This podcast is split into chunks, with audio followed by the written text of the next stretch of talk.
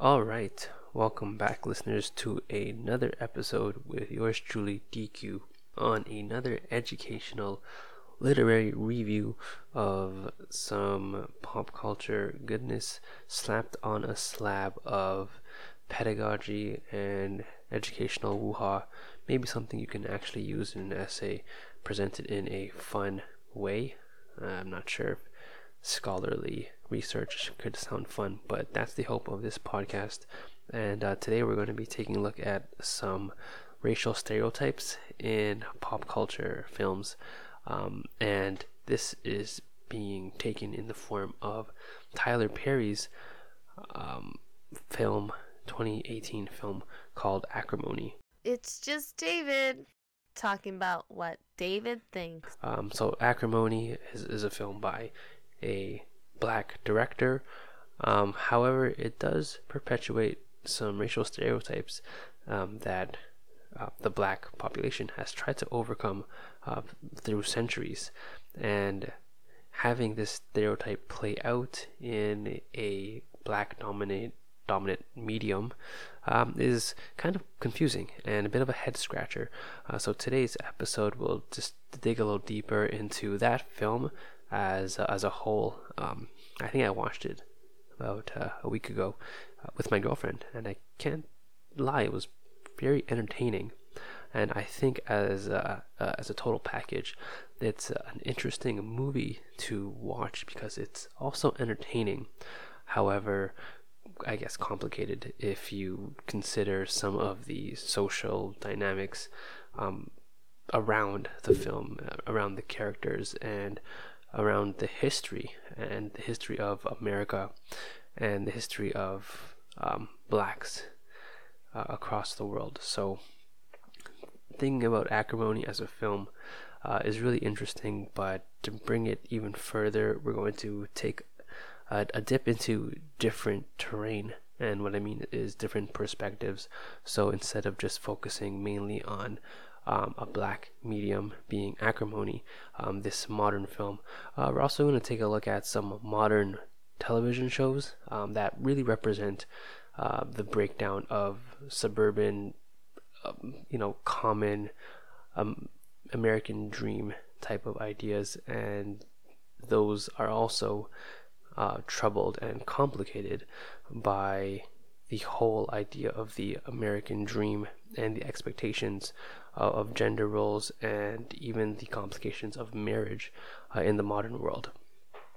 So, uh, today's episode will be going through uh, some of the basic grounds of what makes a stereotype passable in a modern film and how can these stereotypes reveal some other uncomfortable parts of our society um, particularly in our hopes and our nightmares that lie within the marriage institution and the heartbreak that can come from such uh, breakdowns in a relationship.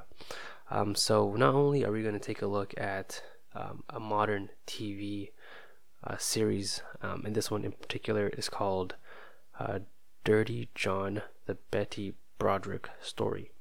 Yeah, um, I think I got that correct. Now, uh, this next uh, modern medium uh, of this television series uh, just takes a look at the um, relationship destruction um, between uh, these two high school, college lovebirds. Uh, I think that's what you consider them.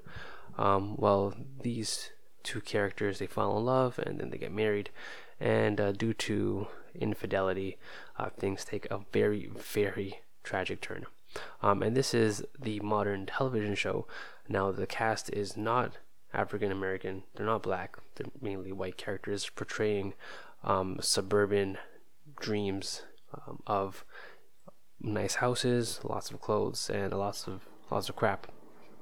Um, so that's going to be the, the, the comparison on a modern level. Um, and then another layer that I like to try to uh, tap into is The Great Gatsby, which is a very common high school um, literary literary book uh, that uh, a lot of uh, North Americans I think North American students would read.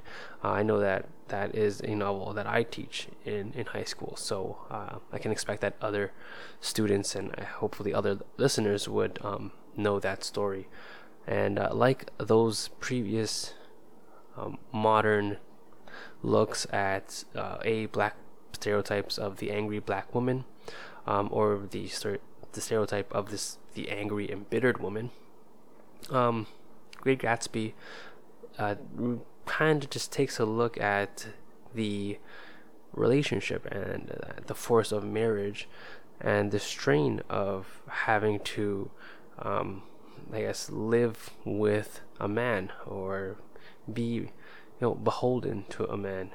Um, and I think these films, um, the film Acrimony, um, the TV show, uh, the Betty Broderick story, and as well as the Great Gatsby, um, have female characters that seem to compromise um, tremendously in order to try to succeed in their marriage, and in doing so, there is the source of their bitterness. Um, and I think that's where we're going to try to start off with this uh, podcast episode is just understanding the source of this bitterness and the acrimony that is felt by the star um, the main character in Acrimony, um, Tyler Perry's 2018 Acrimony. So, the main on screen cast for Acrimony um, stars Taraji P. Henson as Melinda, Lyriq Bent as Robert, her um, husband slash ex husband. Crystle Stewart plays Diana Roberts' um, n- future new wife. And then Jasmine Simone plays June, Melinda's sister number one, and Ptosha Storey plays Brenda's sister number two. And uh, again, Acrimony is a 2018 Tyler Perry film in which he returns to direct Taraji P. Henson in the role of an embittered black woman. Uh, a plot trope recognizable for Perry's fans. So, what's the plot for um, for this film? What's the plot for Acrimony? Well, it focuses on the relationship between Melinda and Robert, starting from their early courtship in university and then their eventual divorce. So, what is the source of all of her acrimony? which basically means bitterness or rage. Well, it's really just rooted in her compromise and the amount of trauma that she goes through in sacrificing her dreams and her expectations um, for their relationship and their idea of success or whatever success she expected during um, the courtship. Now, the trauma is hmm, how do I say? The trauma is also, um, I guess, quadrupled, squared. It is also exponentially grown because Robert had cheated on her, and Robert had always seemed like a very honest and respectable uh, young man. And she learns that he had used her money in order to, I guess, impress another girl and uh, try to sleep with her. And so Robert is a bit of a dumbass in that regard. And she does take him back and she does compromise by also using money that she had received from her um, family because uh, someone passed in the family and she received some money from that. So, with that money, she had invested not only her money, but also her, I guess, her pride in supporting Robert's dream of creating some type of revolutionary um, battery cell or some type of energy um, resource. So years go by, 20 years go by, decades go by, and nothing is coming out of Robert's work into researching and developing this battery or energy cell. So, Taraji P. Henson, Mel- Melinda, well, she has worked three jobs in order to support not only herself, but also her husband and also their house. And she's stressed, she is angry, and you know, understandably so. Um, but eventually, she cannot stand her sacrifice any longer, and I'm making it sound like it's her fault. I don't blame her at all. I mean, this guy wasn't doing jack shit for you know three quarters of this film, um, not only as a character but also as a husband, as a lover, um, and I think the audience can really connect with Taraji P. Henson's character at this point. and the stereotype of the angry black woman seems to not only um, serve justice, but it does reflect, I think, the emotions um, that anyone would feel knowing that they have sacrificed um, some of their finances and also their own, you know, energy into someone that isn't reciprocating it. So, in that regard, um, what we would be considered an injustice in representation seems to have some sort of basis in the character's um, situation. However, we're going to see that this stereotype is still harmful in the end um, because of the, I think, the tragic turn that it takes, and also the um, the amount of leverage that is given towards um, the man, as in there is some sort of justice um, at the end of this, and there is a possible happy ending for both. Mm, but I believe that in this film, the expectations um, seem to outweigh the idea of equality, or in this case, as close to equity as possible um, when it comes to what happens after the divorce. Um, but, anyways, what is this um, stereotype of the angry black woman, and where can we chart this um, this idea through modern history? So let's take a look at some research papers um, that do go into um, this sort of racist artifact coming out of the Jim Crow and the racialized um, enslavement of Africans.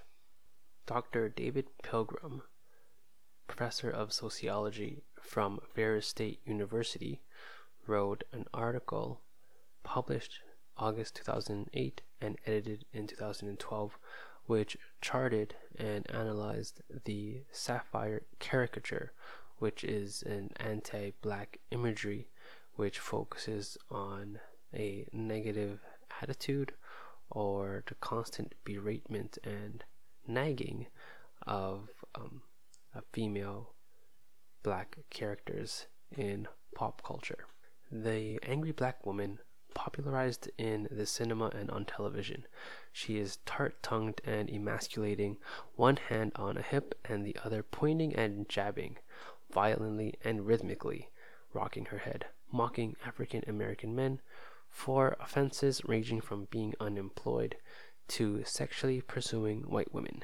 The sapphire caricature is a harsh portrayal of African American women, but it is more than that. It is a social control mechanism that is employed to punish black women who violate the societal norms that encourage them to be passive, servile, non threatening, and unseen. From the 1800s through the mid 1900s, black women were often portrayed in popular culture as sassy mammies who ran their own homes with iron fists, including berating black husbands and children. These women were allowed, at least symbolically, to defy some social norms. So during this Jim Crow period, um, when real blacks were often beaten or killed for arguing with whites, fictional mammies were allowed to pretend chastise whites, including men. A well known example of a sassy mammy was Hattie McDaniel, a black actress actress who played feisty, quick tempered mammies in many movies, including Judge Priest, uh, Music is Magic, Little Colonel, Alice Adams, and Gone with the Wind. In these roles, she was sassy but always loyal. She was not a threat to the existing social order. Now, it was not until the Amos and Andy radio show that the characterization of African American women as domineering aggressive, and emasculating shrews became particularly popular and associated with the name Sapphire. The show was conceived by Freeman Gosden and Charles Correll, two white actors who portrayed the characters Amos Jones and Andy Brown by mimicking and mocking black behavior and dialect. Both as a radio show and television show, Amos and Andy was extremely popular, and this was really freaking unfortunate for African Americans because it popularized racial caricatures of blacks. Americans learned that blacks were comical, not as actors, but as a race. Well, Amos and Andy, what was this show about? This show, Amos and Andy, told stories about the everyday foibles of the members of the Mystic Knights of the Sea, a black fraternal lodge. The lead characters were Amos Jones, a Harlem taxi driver, and his gullible friend Andy Brown. Now, starring in a non title lead role was the character George Kingfish Stevens. This guy was the leader of the lodge. Many of the stories, in fact, revolved around Kingfish, a get rich quick schemer and a con artist who avoided work and, when possible, took financial advantage of the ignorance and naivete of Andy and others. Kingfish was the prototypical coon, a lazy, easily confused, chronically unemployed, and uh, financially inept buffoon. Now, Kingfish was married to Sapphire Stevens, who regularly berated him as a failure. So, there we go. That's the connection to the word uh, sapphire. So, Kingfish represented the worst in racial stereotyping. There was little redemptive about the character. His ignorance was highlighted by his nonsensical sensical misuse of words. Uh, for example, I deny the allegation, Your Honor, and I resents the alligator. Or, I's regusted. Now, Kingfish was not a good thinker or a speaker. Even worse, he was a crook without scruples. He was too lazy to work and not above exploiting his wife and friends. So, in other words, he was television's embodiment of some of the most unforgiving ideas that many Americans had about black men. Other characters, including Lightning Estepin Fetchin, um, another character, had actual jobs.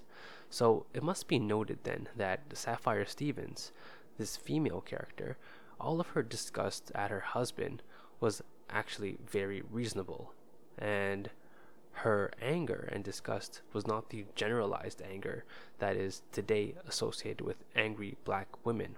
And I do believe that in the film Acrimony by Tyler Perry, this is the exact type of, um, I guess, representation of the angry black woman that we are seeing in the film. Um, her anger is quite justified. She is sacrificed financially, and she feels like she's being exploited. Um, a very rational feeling, um, knowing that she's gone on, she's gone through decades of waiting for a breakthrough, um, whether it just be financial aid um, or a, a more loving husband, and she never ever gets that. So, other representations of the Sapphire character appear on the situational comedy Sanford and Son, which premiered on NBC, NBC in 1972 with a final episode in 1977. Um, and Esther was the sapphire on that show, and and Esther dominated her husband Woodrow, a mild mannered mannered alcoholic, and in this latter relationship, you have the idea of the aggressive black woman dominating a weak, morally defective black man. Now, other representations of the sapphire character uh, appear in Esther uh, Rolle, who played the role of Florida Evans in the show Good Times, which aired between 1974 and 1979 on the CBS television network. So Esther Rolle actually went on and expressed her own dislike for JJ's character in, 19, in a 1975 interview with Ebony magazine. Um, JJ is the son in the family, and he plays the stereotypical buffoonish be- behavior. And uh, Esther Rolle goes on to say in this 1975 interview that uh, he's 18 and he doesn't work. He can't read or write. He doesn't think. The show didn't start out to be that. Little by little, with the help of the artists, I suppose, because they couldn't do that to me. They have made JJ more stupid and enlarged the role.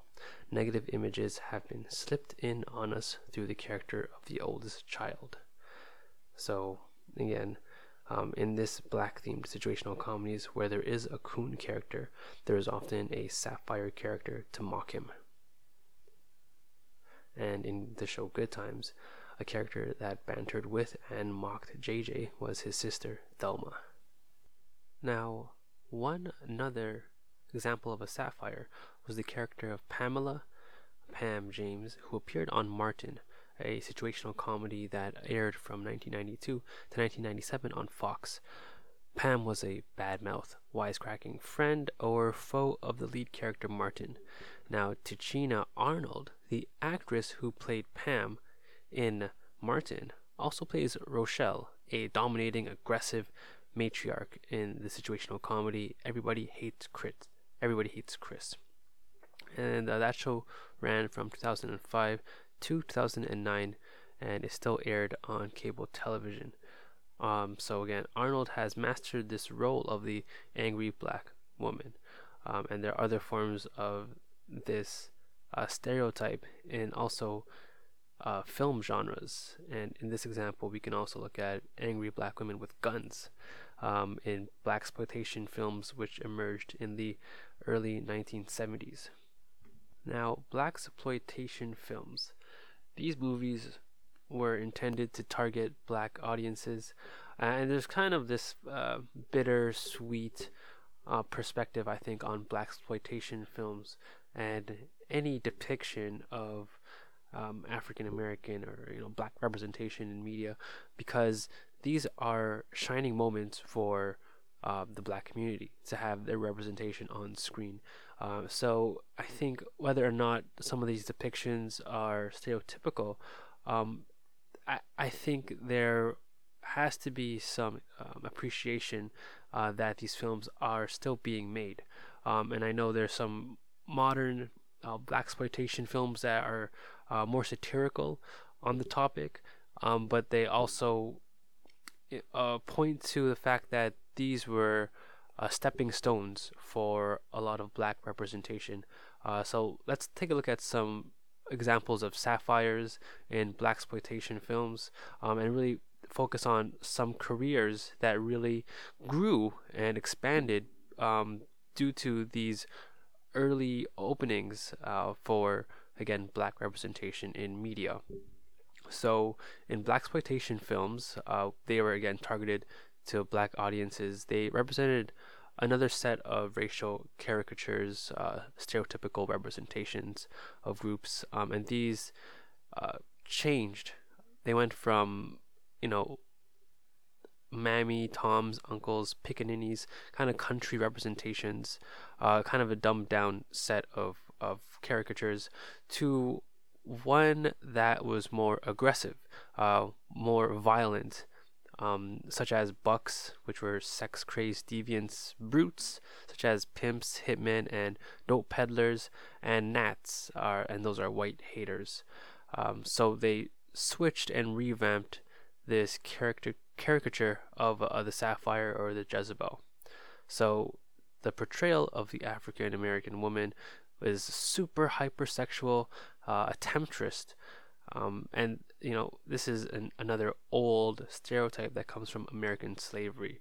Uh, but during this black exploitation era, there was a hybrid of this uh, Jezebel and the Sapphire, and they transformed together to create angry whores um, that were fighting injustice. So, um, one prominent black actress that built a career starring in black exploitation films is Pam Grier. Her characters uh, and their characters that she represented um, represent resembled those of the black male superhero. Uh, they were physically attractive and aggressive rebels that used their brains and their brawn and their guns to gain revenge against corrupt officials, drug dealers, and cr- other violent criminals. So their anger was not focused at black men.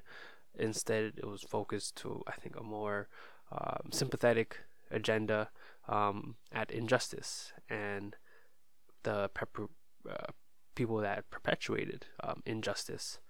So in the film Coffy, um, Pam Grier plays the titular character, um, a nurse by day and a vigilante by night. And this this you know this character is basically a one woman organized crime fighting machine. Uh, so she pretends to be a strung out whore to get revenge on drug dealers who you know get her sister hooked on heroin. Uh, so obviously, I think the overall message is uh, applaudable. I know. I think you know this is great. You know, we have a black, strong female character kicking ass. You know, taking names, making sure shit is good on the streets. Uh, so Coffy, the character, lures the culprits back to their room where she graphically shoots one in the head and gives the other a fatal dose of heroin um, and the remainder of the movie Coffy, uh, released in 1973. Uh, we find that Coffy uses guns and her body to punish uh, the flamboyant pimp King George, as well as the crazy mobster Arturo Vitroni, um, and any other mafioso or crooked cop that you know messes with her on the streets. So my favorite film by Pam Grier has got to be what is it called? A true, not true romance. Um, Jackie Brown. Yeah, so the film Jackie Brown um, by Quentin Tarantino. Uh, the exact year I don't know, but that film to me is definitely top five. Uh, I doesn't really, I don't really have a number, I suppose.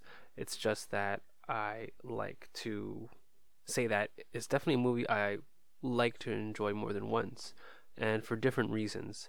One of them is definitely Pam Grier's character, who plays, you know, a middle-aged woman um, who gets stuck in the middle of a conflict uh, that will either make her a profit or cost her her life. The cast for this film is is is really strong. Um, there are so many class A actors, class A actors, whatever that means. But these are the great actors. We have first off Pam Grier. We got Samuel L. Jackson, um, who you know a regular in Tarantino films. We got Robert Forster, R.I.P. I watched his latest film, um, The Snow um, the Snow of Something Hollow, and I'll do a review of that one soon. Um, but Robert Forster's in there as well. Bridget Fonda is in there as well. What the hell? We got Michael Keaton. What the hell? Robert De Niro. What the hell? Michael Bowen. What the hell? Chris Tucker. What the hell? Yeah, the list is super strong for the film Jackie Brown. This movie was released in 1997, um, and I think it is a gem of a film. Um, a strong soundtrack to go along with the film. Uh, the sound, one of the songs that I really remember from that, uh, from that movie, uh, comes from a doo-wop group, um, and I forget what the name of the group is, but I'm gonna find out soon uh, with the help of the internet. Um, and that song plays at different points of the film, and whenever you hear that song, you're mind automatically just connects to the scene and and I think the emotions that come out of of that is is really fantastic. So the film has the song Didn't I Blow Your Mind This Time uh, sung by the Delfonics. and I'm just gonna play for you this song a little bit, uh, just so you get a taste of the feel uh, of the soundtrack for this film. And I think it just is a very lovely soul song. First off, uh, soul songs aren't popular as much um, today, but I do think that it gives you a very nostalgic emotion, feeling, I think, a more uh, loving, free, and vibrant uh, lifestyle um, and vibe. So let's play that for a little bit before we transition on to the realities of how the sapphire um, affects you know, the ideas of race.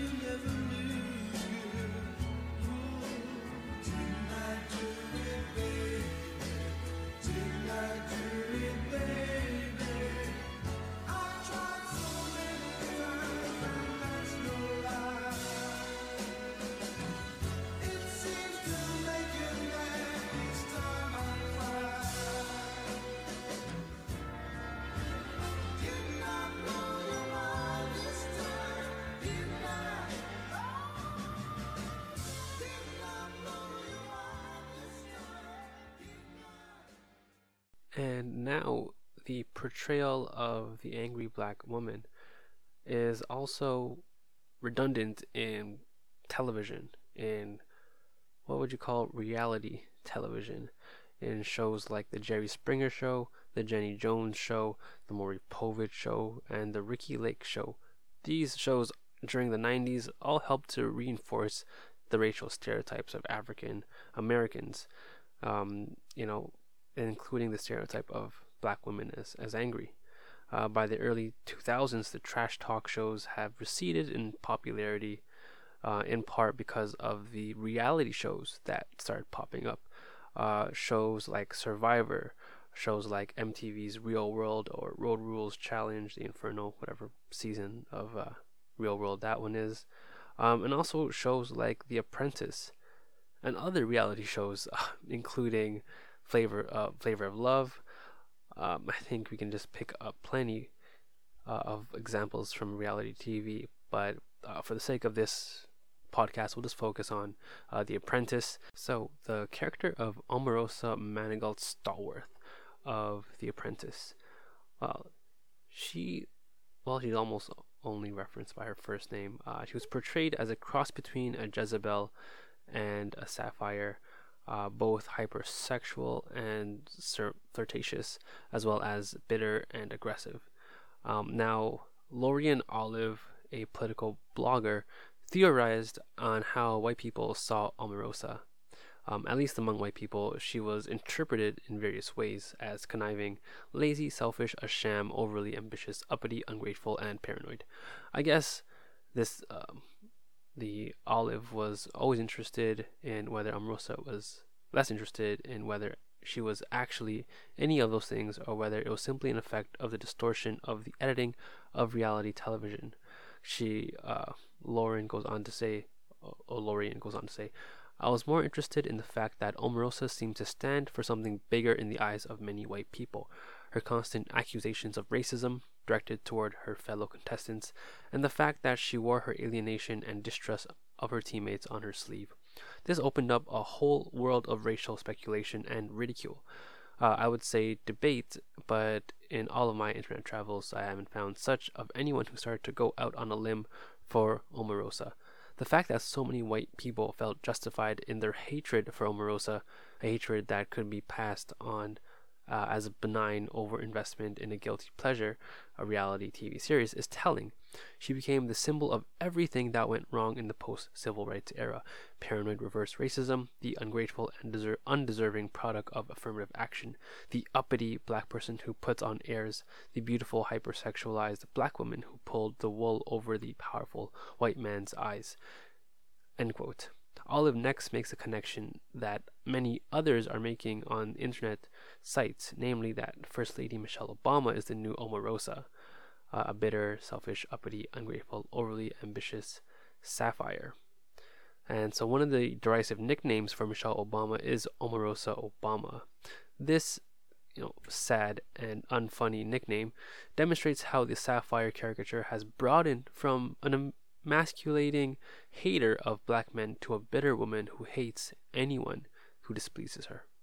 But how does this sapphire caricature play out in Tyler Perry's 2018 Acrimony, a film that has a mainly black cast, a film that does have an angry black woman. I mean, Taraji P. Henson has almost made a career out of being uh, or playing these roles, but is there justification in her feelings toward her husband?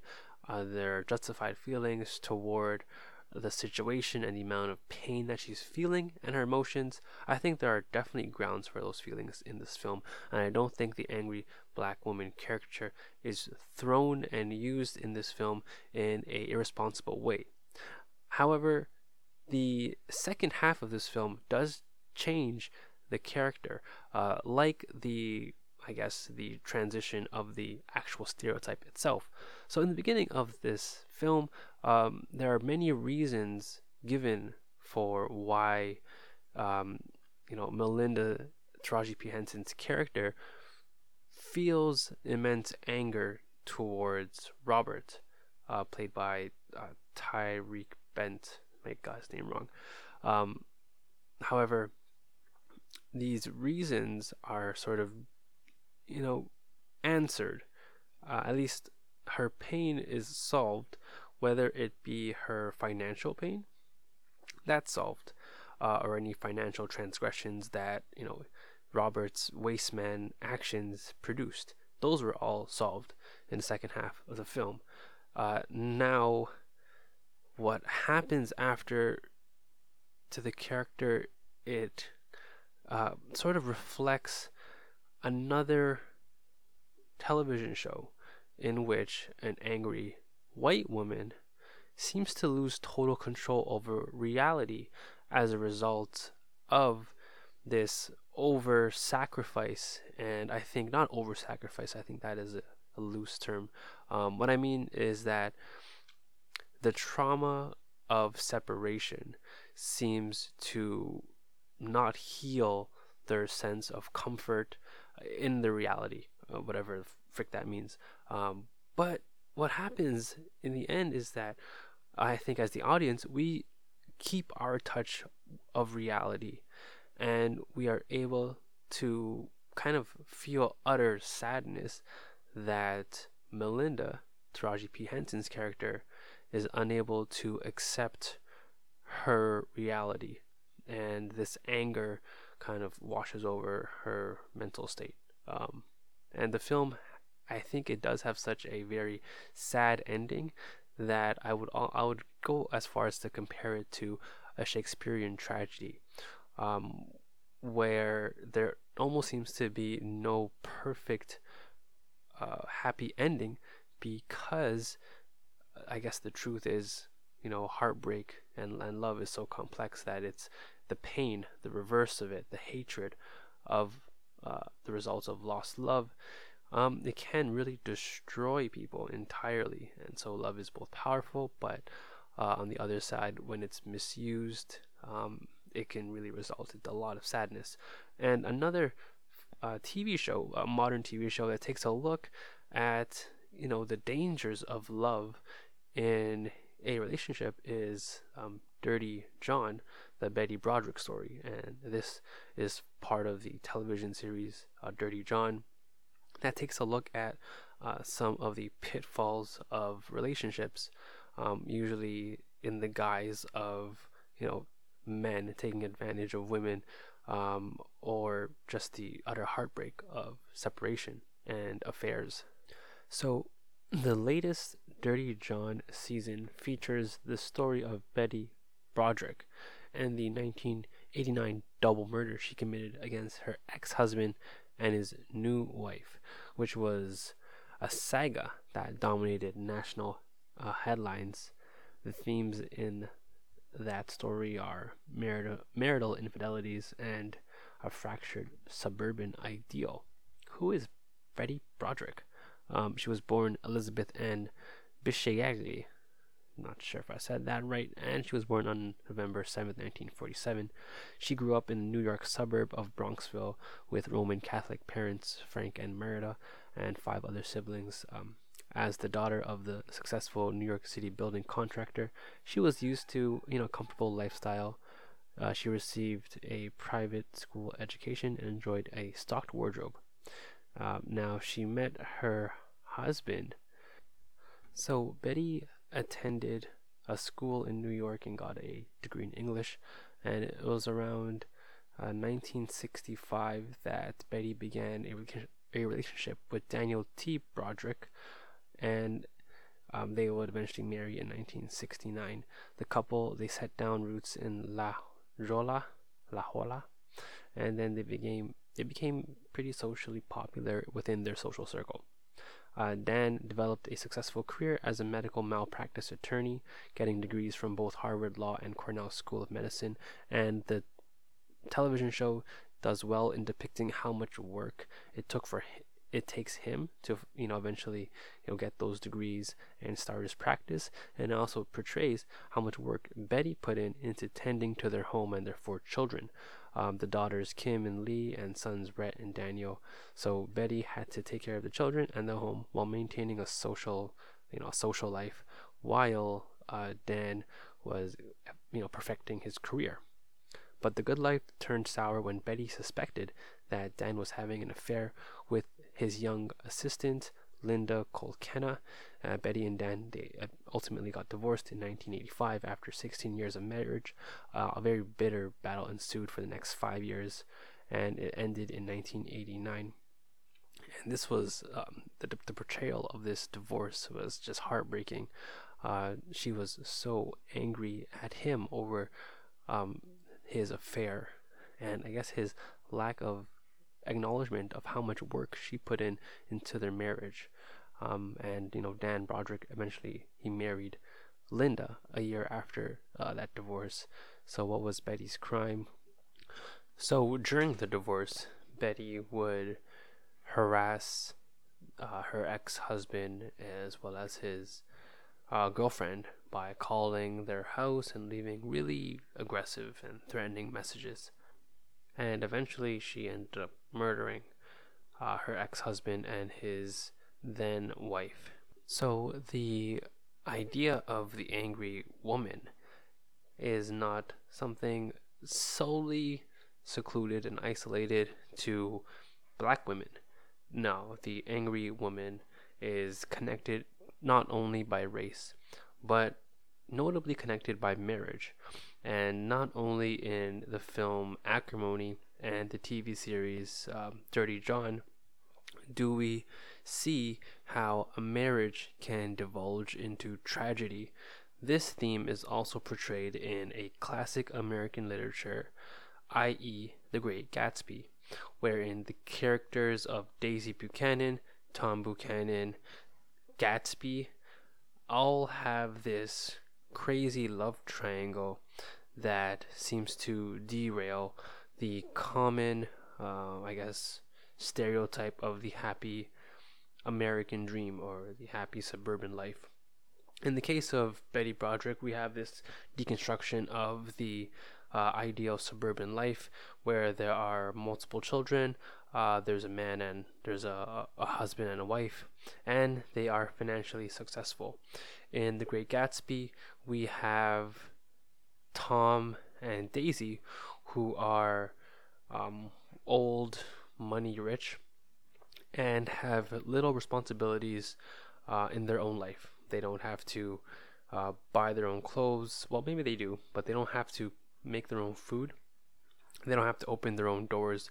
They don't have to clean their own house or cut their own lawn. Instead, they have people to serve them and to, you know, service them at any time of the day. Now, on the other hand, we have uh, Jay Gatsby, who has to, you know, sell liquor illegally in order to make money and become wealthy. However, because of the class status, he is never in a position to uh, gain the love of Daisy.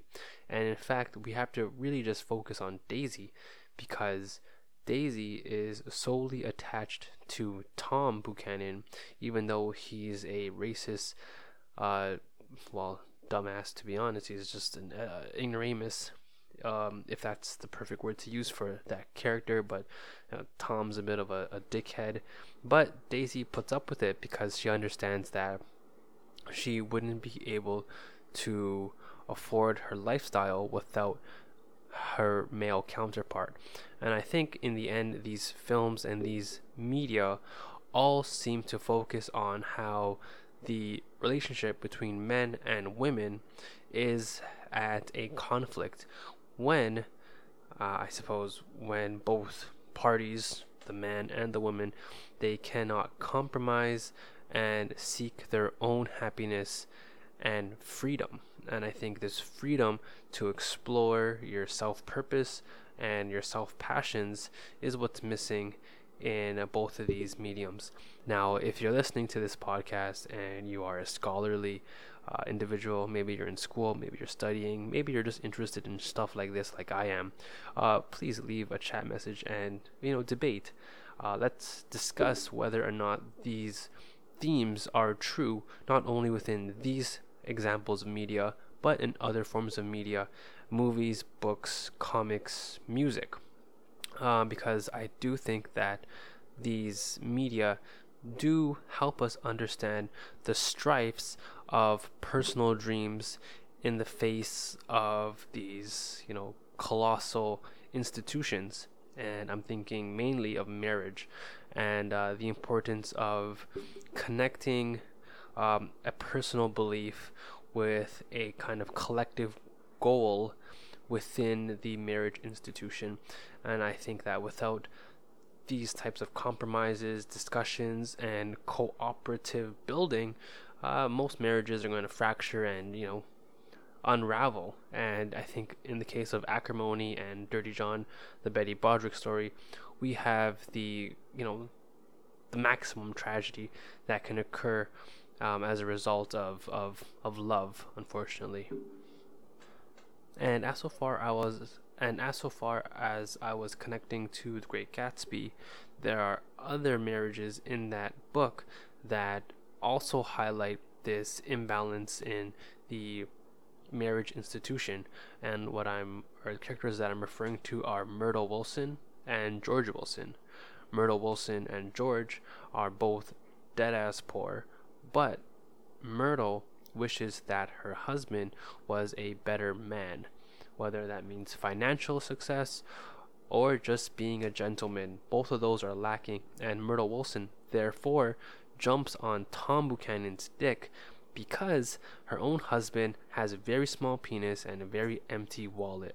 So she jumps onto that dude, and uh, obviously, in the end of the novel, there's a lot of tragedy, and I'm not going to ruin it for everybody, but essentially, this appeal to the American idea or the American dream of stable marriage, stable financial success comes undone in, I guess, not only in Acrimony, uh, but also in the Betty Broderick story and the Great Gatsby. And these themes, uh, for better or for worse, are clear examples that the marriage is a very delicate institution, and any sort of dream that has to become attached to that has also have has also got to be taken care of with a bit of a, a delicate forefinger uh, I guess forefinger and, and thumb combination. Forefinger and thumb combination. So without getting into the plot and basically ruining the whole story of acrimony what are some final words that I got about that movie? Well it's definitely uh, a complicated film to watch if you're black because not only does this movie have you know pretty much a pretty much a full cast of you know, black actors, very recognizable actors, and not only is the film directed by a notable black director, it does also shake end some of those stereotypes about angry black women. However, I think that in this film it is completely justified why the uh, why Taraji P. Henson's character Melinda is outraged at her husband's inability to, I guess, to act like a man or to take on some more responsibility when he can. Um, on the other hand, I do also see that this stereotype is damaging because um, the first half of the film, her rage is justifiable. In the second half, we can see how this rage entirely consumes this character until she is insane. And um, it doesn't really do justice to the angry black woman stereotype. However, as we've seen in this review, there are other, um, other, I guess, examples of angry women and not only black, but these are also white. Uh, we also looked at how this stereotype has been portrayed uh, throughout history and other pop culture. Um, so, in the end, I recommend Acrimony.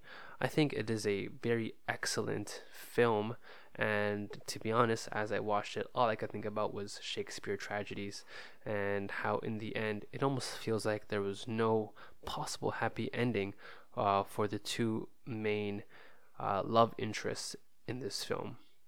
And uh, that's my review for this week, folks. Acrimony, have you seen it? What did you think? If you have watched it, please leave a comment in. I have no idea where to leave comments. Maybe on Instagram. Um, and if not, well, who gives a crap? I don't know if anyone's even listening to this. Um, now, for today's outro music song, what have I picked? Alright, so today's outro song is Testify, which is the fourth single from rapper Common's 2005 2005 album Be. This song clocks in at just above two and a half minutes, and it's produced by Kanye West, whose beat heavily heavily uses vocal samples from Innocent Till Proven Guilty by Honey Cone. This song is considered conscious hip hop, and I think it is a very conscious uh, song because it does flip on the idea of the angry black women or the woman that is taken advantage of. So, take a listen to this song, and I hope you enjoy, listeners. This is just DQ with another movie, TV, pop culture review all in one. Hope you enjoy. She walked in the court, her knees buckled, saying for a man to survive, you need hustle. Seen and been through struggle her whole life, made a transition from being his to his wife. Stifling. The night had been the ATF busting. Her daddy was a hustler, so she loved him. Looked at the jury, how can they judge him? She screamed.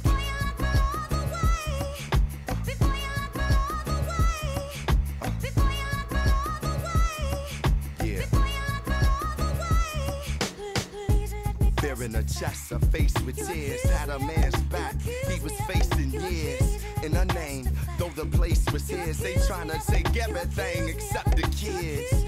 For years she been scuffling fights while he tryna hustle that white up all night, wondering if he's alive. Seeing him try, she bubbled inside and screamed. Uh. Yeah. Yeah. The judge yelled for order, court reporter making her words shorter. His lawyer sat next to him. She could see how the trial was affecting him. It hurt for her eyes to connect with him. Using her lies for protecting him. They arrested him for murder and gun possession. As they read back her confession, she screamed.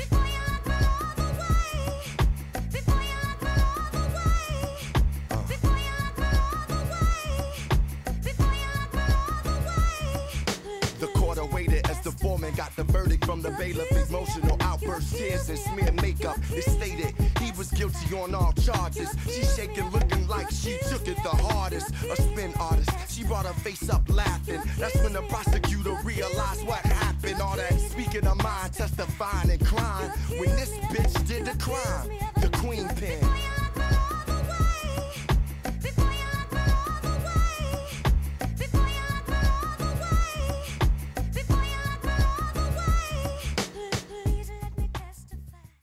Just David talking about what David thinks.